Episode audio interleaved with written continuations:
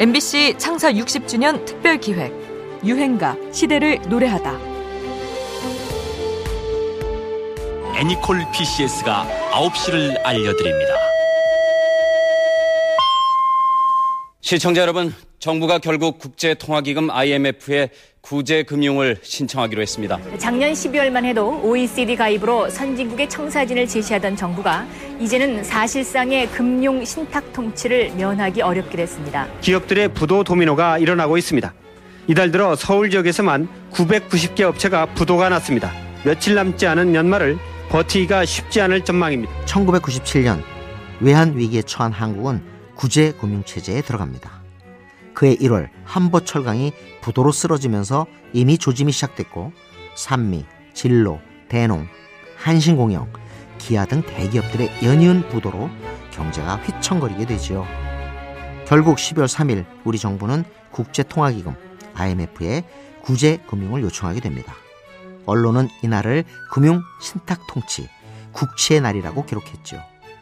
이후 우리 사회가 겪어야 했던 고통은 이루 말하기 어려울 정도입니다. 양극화, 고용 불안, 청년 실업 등의 문제가 대두되며 기업과 가정 모두가 붕괴되는데요. 대중가요 역시 이때 이 암울한 시대상을 반영합니다.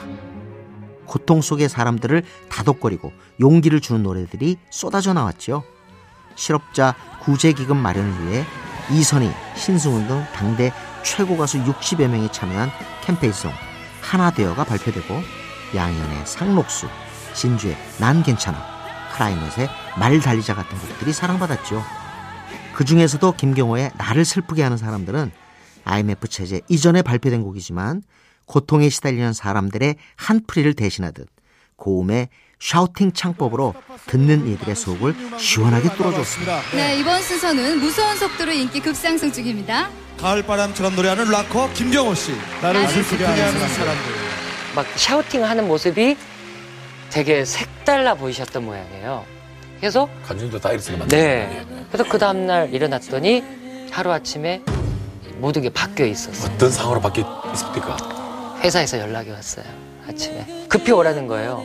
50만 장이 갑자기 수, 그 주문이 들어. 선조군이에요. 6년의 무명 생활을 버텨내고 있던 김경호에겐 확실한 출세작이 됐죠. 암울했던 IMF 시대에 강렬한 위로와 카타르시스를 선사했던 유행가입니다. 김경호, 나를 슬프게 하는 사람들.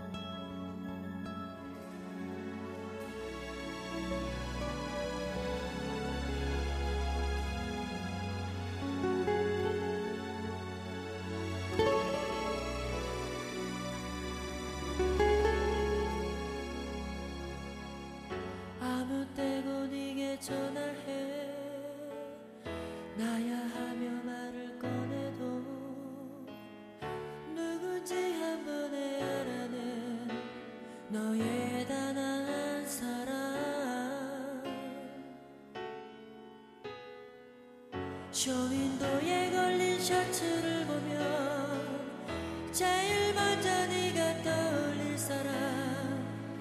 너의 지갑 속에 항상 간직될 사람. 네